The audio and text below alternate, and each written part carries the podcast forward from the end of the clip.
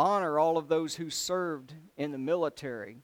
Um, tomorrow's Veterans Day, so if you would, any who have served, would you please stand up for a moment so that we can recognize all of you for your service and, and uh, give you a hand. Bill, too, and and uh, we got a current uh, guy right here. Go ahead and stand up because I haven't formally got to get your name yet. Jeremy. And you're in South Korea? Oh, okay, he, he just got back from uh, South Korea. Mm-hmm. So thank you for your service. Uh, you know, David, he was a mighty warrior for the Lord. And um, he wrote this psalm, and actually, I got a t shirt that says warrior on the front and this psalm on the back. My wife wouldn't let me wear that today. She said, You can't wear a t shirt up there. You wear your camo so Tanya can't find you whenever you're walking around. but uh, he wrote this, this verse, and it's for all of those who were in the service. It says, uh, Blessed be the Lord, my rock he is the one who trains my hands for war and my fingers for battle. He is my loving kindness and my fortress, my high tower and my deliverer. He is my shield and the one in whom I take refuge, and he subdues my people under me. David is a great warrior for God. I'm sure all of you were great warriors for God in your service, and, and thank you for that. And um, now, as we get ready to go into our lesson, I want to I want to pray. And Father, we thank you for this beautiful day. Thank you most of all for your son Jesus. Thank you for that grace and love. And Father, as we open up your holy word, that your spirit has given to those who wrote and inspired them, it says that every word is God breathed and is profitable for doctrine, for reproof, for correction, for instruction in righteousness, that the men of God might be perfect.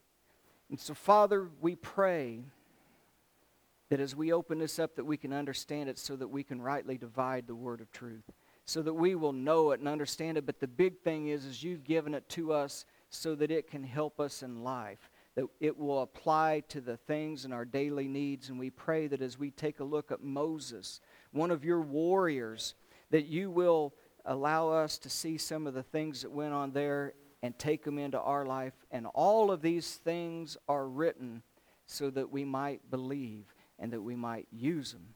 And so, Father, in faith, we pray that we can have understanding of what you wanted us to know from this section of Scripture. And, and we ask this in the name of Jesus. Amen. If you want to, go ahead and turn in your Scriptures to Exodus chapter 2. That's where we're going to be. And I'm going to give you a little joke I heard this week while, while you're turning there. And it was about a, a preacher who got hired to uh, go to a, uh, another congregation. And, well, his first weekend, he got up there and he only talked for five minutes. That's kind of where I went this morning on that five minutes before we go back there. But uh, he, he talked for about five minutes, and half the congregation was like, Hallelujah, they answered our prayers. And and the other ones was like, hmm, wonder why it was only five minutes, you know. Well, we'll wait and see next week what's happening. So he gets up there the next week, 30 minutes on the nose. I mean, start to finish, dot. And they're like, that's more like it. And uh, that's, that's about where we want it. Well, third week, he gets up there. He talks for two and a half, three hours. I mean, on and on and on. And just rambling and people's like looking at the clocks and looking at their watches and, and doing all kinds of stuff but he just keeps talking and finally ends about two and a half three hours and uh, elders come up to him and, and said hey we want to talk to you what's going on first week you was five minutes next week you was 30 minutes this week's two and a half hours what, what kind of trend are we looking at here what's, what's really happening he said i'm sorry I'm so sorry. Let me explain to you. Let me tell you what, what happened, and, and I apologize. But he said, When you hired me before I came, my dentist said, You need all, all those teeth pulled, and we got to get you some, some plates made. And he says, When I came that first week, I was in so much pain, I could only go about five minutes. And that was my limit, and I had to stop. And I apologize. Last week, my dentures fit real good and I was able to talk about my normal. He said, This week, though, says, with everything I got running behind, and I was quickly coming, and I grabbed my wife's dentures by mistake.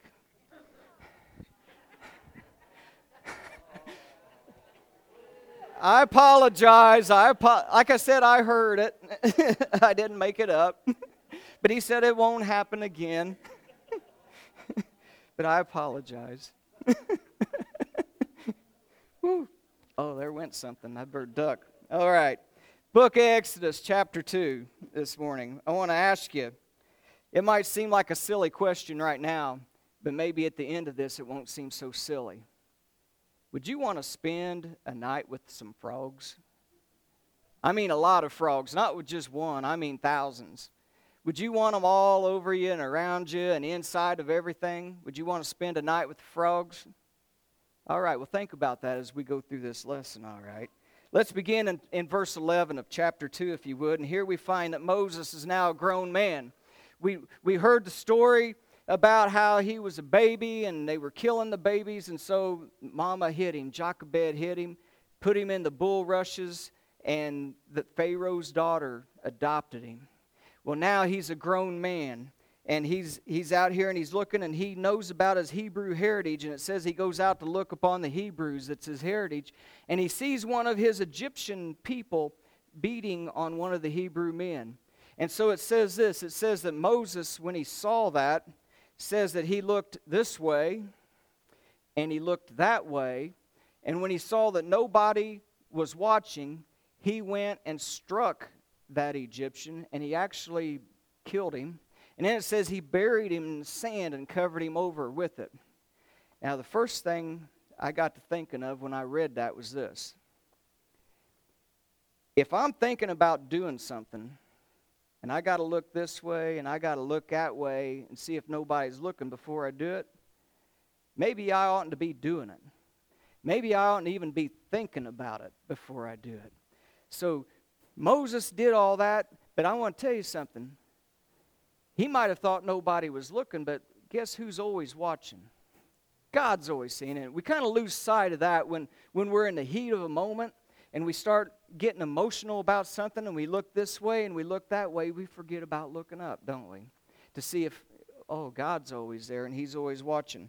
You know, it says in Job chapter 34 and verse 21 that God's eyes are upon the ways of the man and He sees every step that we take. He's watching every step of the way that we go and knows what we're doing. In Proverbs 15 and verse 3, it says, The eyes of the Lord are in every place. He's watching the evil and the good that we do. So that's something I need to know is that not only do I need to look this way and that, but I need to look up before I begin to do anything that I'm going to do. Now, when Moses did that, that wasn't a righteous thing. He wasn't condoned for murdering the Egyptian. Now, there's a difference between, hi, Miss Page. Was you wanting saying happy birthday to? Come here. She's down and around. Ron, would you just stand up from there? Because this sweet young thing, I want you to stand up here so they can see you. I want you to look at this dress and this young lady. She's seven years old. So, and it's Joni's birthday too. She came from the back, so um, we're going to go ahead and, and this is for you guys. Ron's going to sing.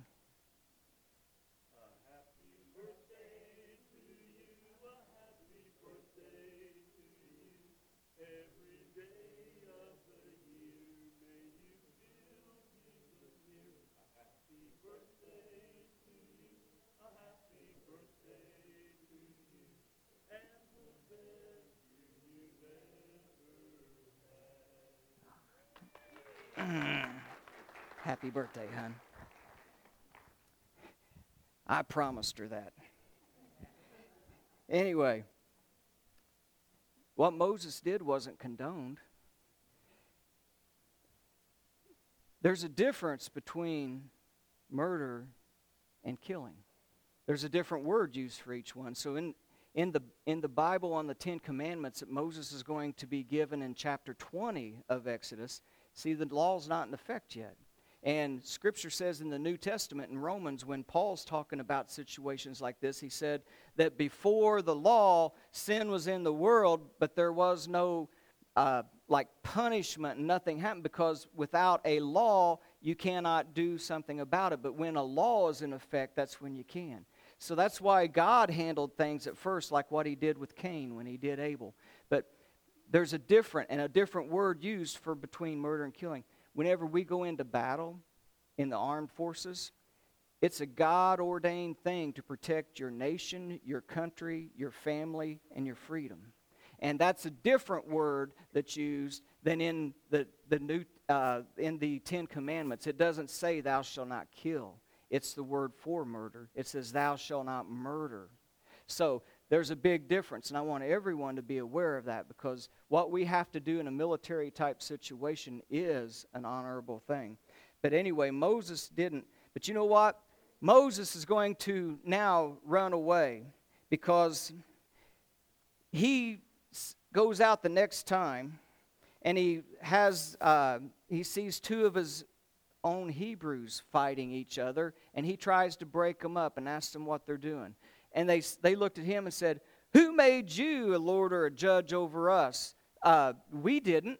Uh, are you going to kill me like you did the Egyptian? Now he has to back up because he thought that what he did was secret. But now he knows, even these guys know, probably Pharaoh knows, and I'm going to have to be on the run because he's probably going to seek to kill me.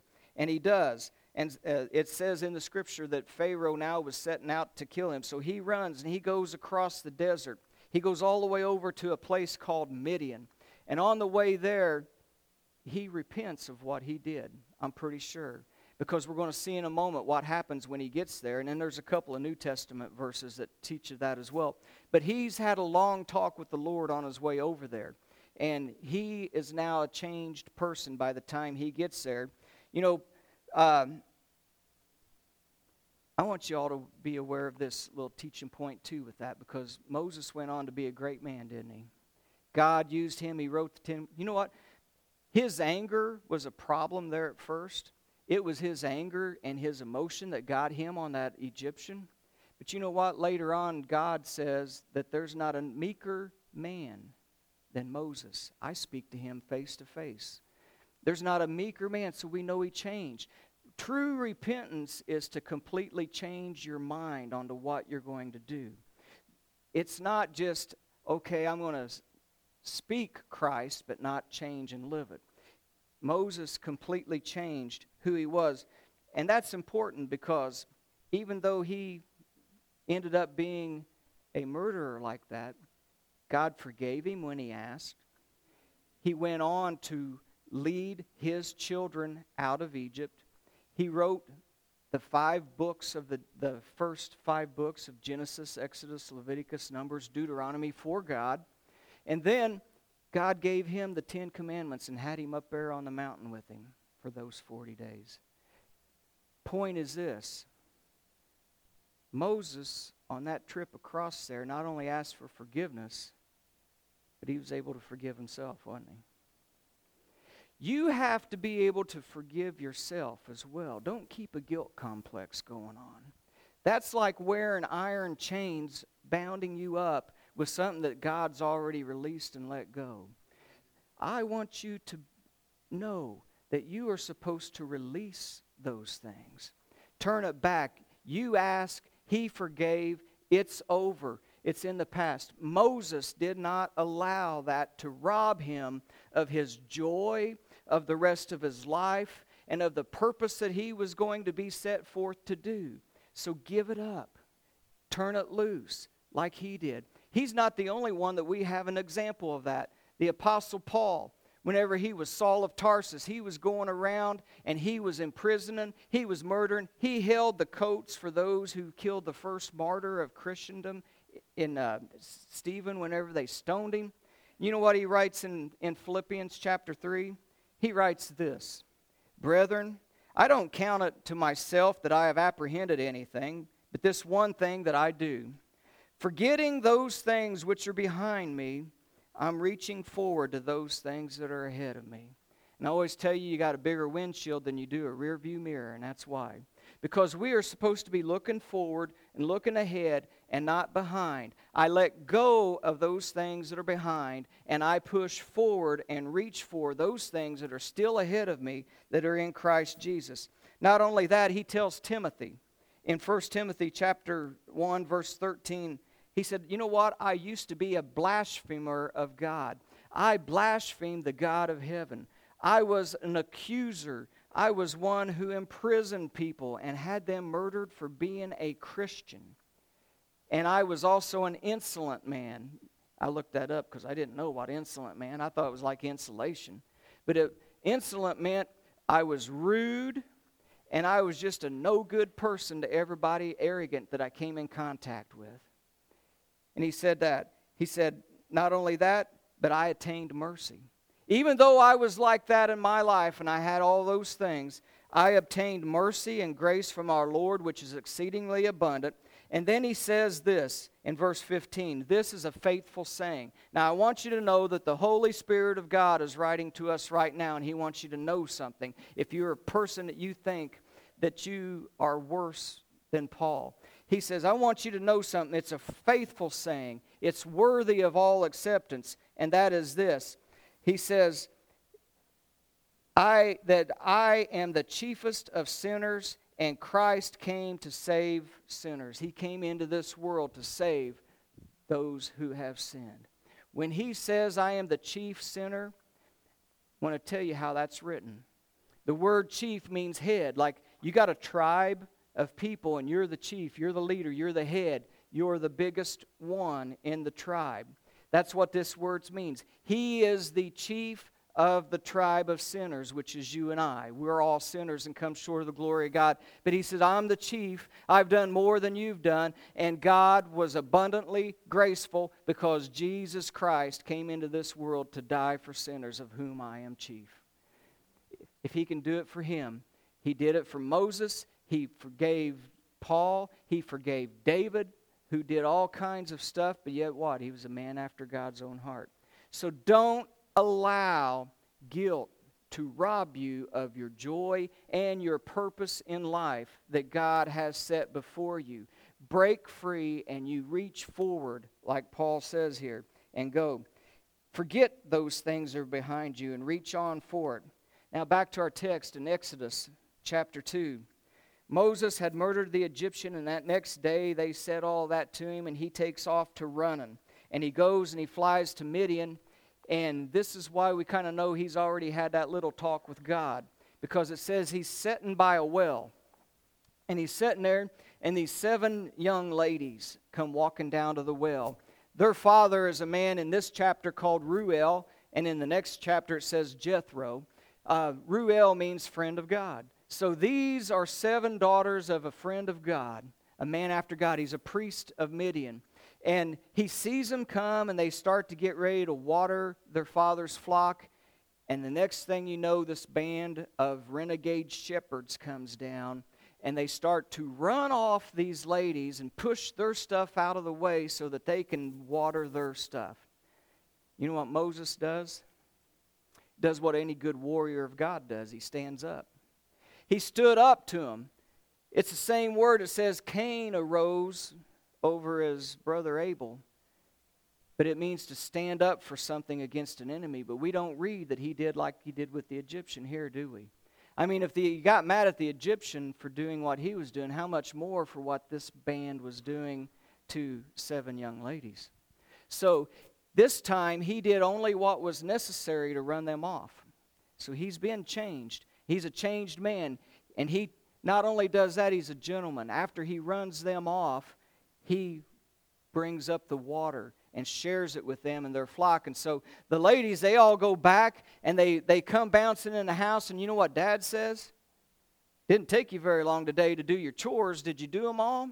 What's going on? How, how'd you get done so quick? And they said, You would never believe it.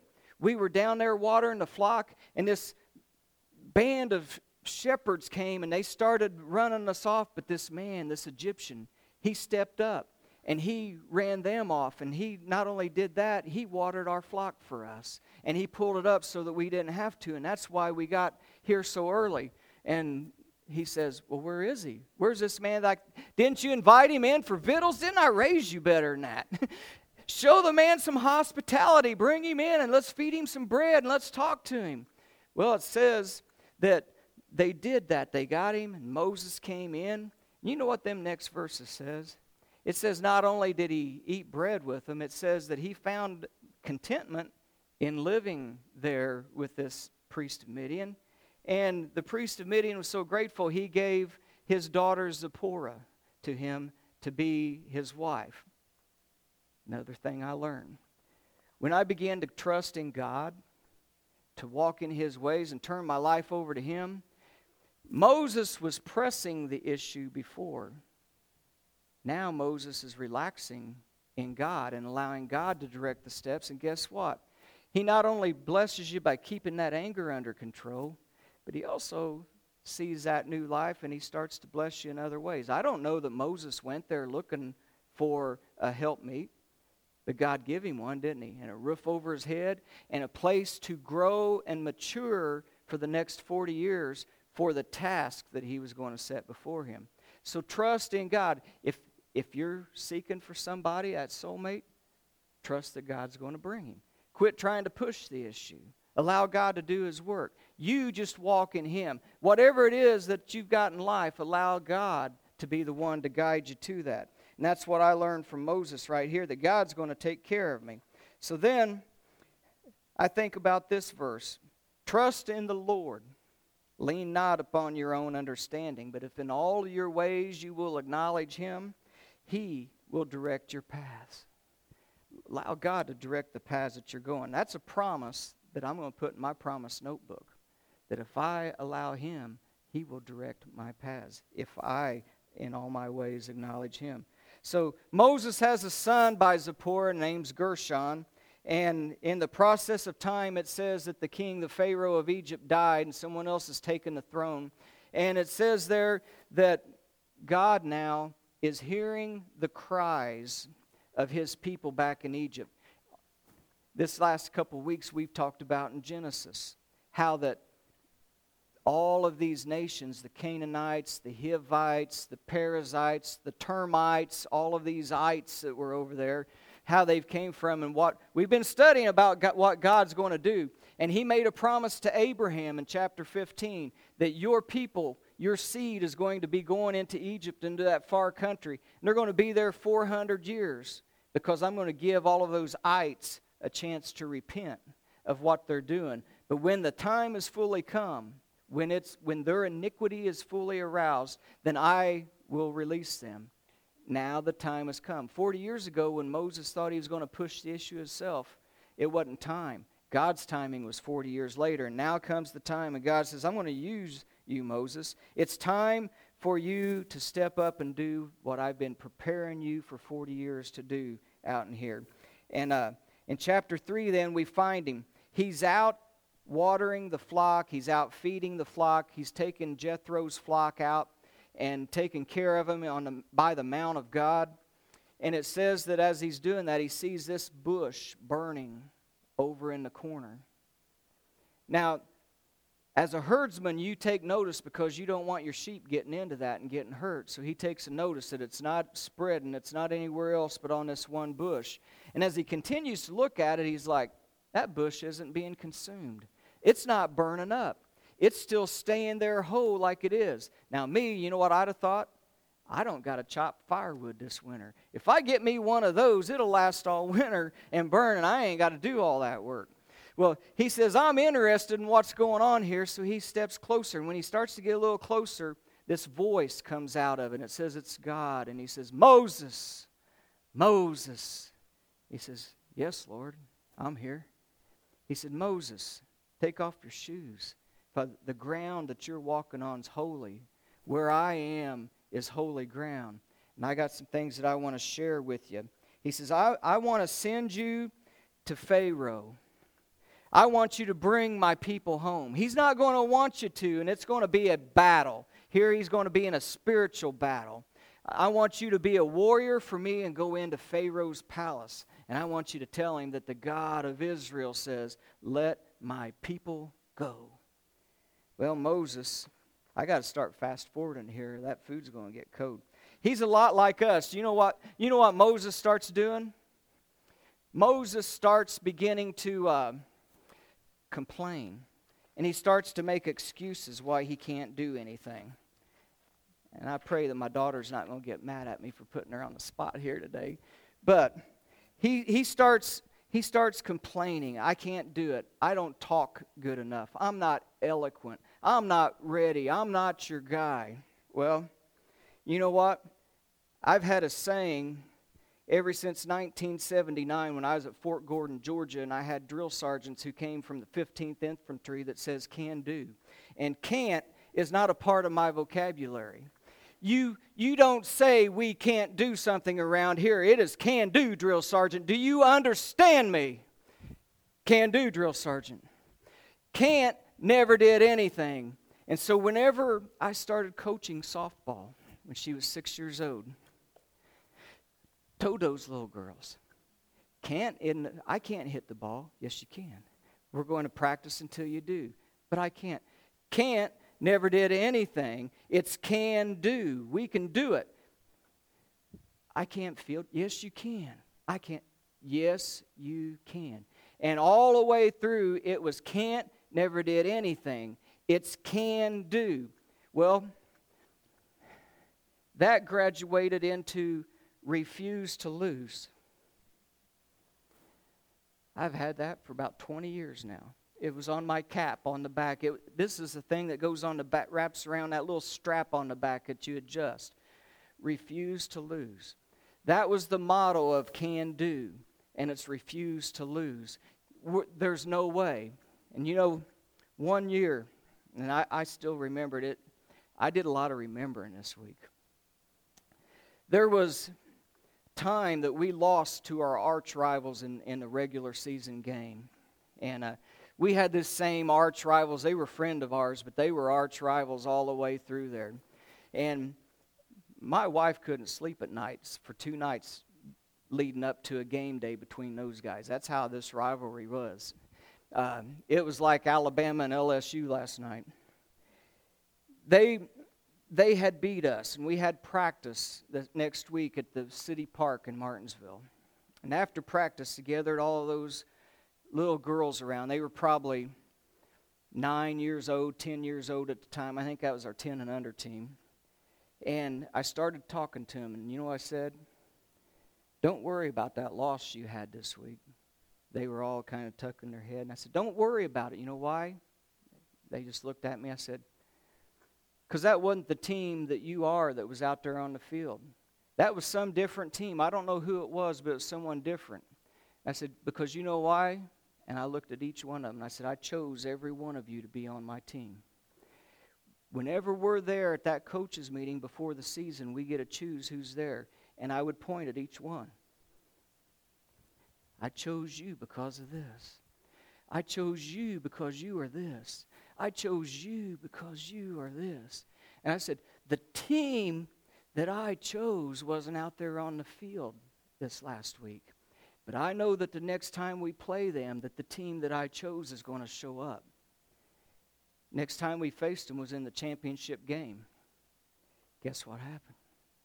The team that was chosen, that knew who they were and the purpose that they had been chosen for, showed up and they won that game in a big way. And a couple of the parents was talking behind the dugout saying, I can't believe what just happened. I remember what happened the last time. And one of those little girls walked up to those parents and said, That's because the team that Daryl chose wasn't out on the field that day. He told us why he chose every one of us, and that team showed up today. Now, don't think that your words and that hope doesn't mean something. Moses, God is choosing you for something to do. And it is can do, Lord, can do. There is, can God do everything? Yes or no? If God says, I will be with you forever, and I am working through you, then why should we say, I can't do it? It is can do, Lord, I can do. This week, we're homeschooling my grandson. I'm the PE instructor. we had PE right here in this building, measured it off. 10 laps all the way down that, all the way down to the back, all the way up, up the stairs, across, down, and back. Each lap is a tenth of a mile. I said, measured it off. I said, okay, buddy, we're going to do a mile and a half today. You know what I got? I got Moses. I can't. My legs hurt. My foot's hurting. I'm hungry. I'm going to get sick. I can't do that. In two minutes, I had more excuses. They came faster than winter came this year in the cold weather. And I said, and here's what I turned around I said, start walking. And we started walking. And I started telling him about when I was in the military. It's can do. You know why? Because if you get in a battle situation and in your mind you think you ain't going to win, then you're not going to win. Your mind has to be in a set that I am going to do it. I have been trained for this, and I will prevail no matter what the cost. That has to be your attitude and your mindset. Then I told him about that, and then I told him about his mama and all those teams and what we did. And I said, and so now, from now on, guess what I want you to do? When I say you're going to do a mile and a half, it's can do, Grandpa, can do. Well, that, that went over like screen door on a submarine. But we kept doing it. And I kept prodding him just like God had to do. He told Moses, Moses said, I can't talk. I can't do this. You know what God told him? He said, Well, then I'm going to send Aaron with you. I'll let Aaron do the talking for you. All you got to do is stand there, but you're going to go. But you know what? By the time we got done, I didn't even tell him, we did 16 laps. So we did 1.6 miles. He exceeded the one and a half miles by a tenth and did an extra lap. And then I told him, see, it is can do. You can do what you set your mind to do. Now, Moses, you get in the saddle and you say, can do, Lord, can do, and you go, and I'm going to provide you someone to stand beside of you and talk. We'll, we're going to find out one of these days that Moses, that was the worst thing you could have done to him. You know why? Because Moses was an eloquent speaker. He was trained in the palace of Pharaoh for 40 years growing up. He was a brilliant man. And to have Aaron, his brother, who wasn't quite so up to his standards, to do the speaking for him, you'll find out as we go through Exodus that a little bit later he pushes Aaron aside and he starts doing the talking, just, just like God knew he could do. God said, I'm the one that made the mouth. Who do you think is going to? I made, I made your eyes, I made your ears. Who do you think made all that? If I tell you you can do it, you can do it. And that's what I want you guys to know today and take from that. It's can do if you set your mind to it and if it's scriptural and God says you can do it, you can do it. And I can be an overcomer. I want to trade the obstacles for overcoming and getting past those. I want to be an overcomer for God. So it's can do. It's hard to soar like an eagle if you're down with the chickens. You know that, Bill? I've raised some chickens before, and you know what chickens do? They look at the ground. They, they're peck. They're like that. They don't see the enemy. Usually, you have to have a rooster watching around and running and giving a command because them chickens is all doing that. Eagles soar and look for their prey from above. They don't eat stuff off the ground. Difference is do you want to be an eagle or do you want to be a chicken? Toss that I can't out and put I can in, and it's can do, Lord. I can do it. I can do it. We had to talk about that today, didn't we? I can do it. Where am I at? Okay. Moses, you can do it. You know why? Because God says this I have not given to you the spirit of fear, I've given you the spirit of power, of love, and a sound mind. That's what we have. We don't have a can't do attitude. So now stir up the gift that's within you and get busy. So now God's gotten angry with Moses. Says up here in verse 14 of chapter 4 of our text that he got real angry with him because he wasn't listening and he was making those excuses and, and giving them up. So, long story short, he ended up going. He told his father in law that he had to take off, and they move on off and they go into Israel or go into Egypt. And he stands before Pharaoh and he says, The God of Israel says, Let my people go. They need to come and to worship me. Pharaoh says, Who is this God of Israel? I don't know him. Who do you think you are coming into my palace and saying something like that? I refuse to let them go.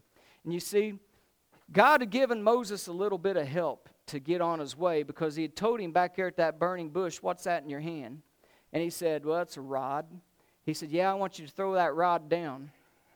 He threw it down, and all of a sudden that rod turned into a serpent, didn't it? To a snake.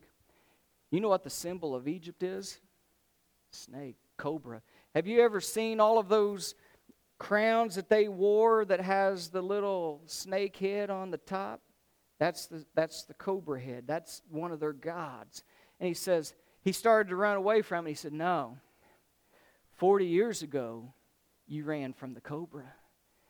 Now you're going to go back and pick that cobra up with my help. You go over there and grab that tail of that snake. And he grabbed the tail and it turned back into a rod. And he said, See, you're going to go back over there, and with my help, you're going to take command of the situation. So now he's standing before there, and he, Pharaoh says, I don't know your God. He ain't nothing to me. So you guys get out of here. And he says, Oh no. So he goes back. They get to talk. He said, Here's what we're going to do, Moses. That Pharaoh, he likes to go and take a bath every morning down at the Nile. I want you to take Aaron and give him that rod. And I want you to go down there to the Nile River. And when you see him come out, I want you to say this in front of him that that God of Israel that you just said you didn't know, you're going to learn to know him because he's going to turn right here in your sight this Nile River. Not only that, the ponds, the streams, even the standing water in your houses in the pitchers, he's going to turn it to blood, and you ain't going to drink for seven days. So they go out there, sure enough, next morning, Pharaoh comes out to take his bath. They're standing on the other side of the Nile, and they said, That God of Israel is going to show you something right now because of the hardness of your heart. He's going to turn this river to blood. And Aaron stretched out the rod in his hand and he struck that river, and everything in Egypt turned to blood, even in their houses. If you was taking a bath at that time, boom, that's what it was. They was trying to dig in the ground to find fresh water. But Pharaoh's heart was hardened. He still wouldn't turn. He wouldn't repent. He wouldn't know the God of Israel. So now we come up to the second plague. Second plague, guess what the second plague is? Frogs.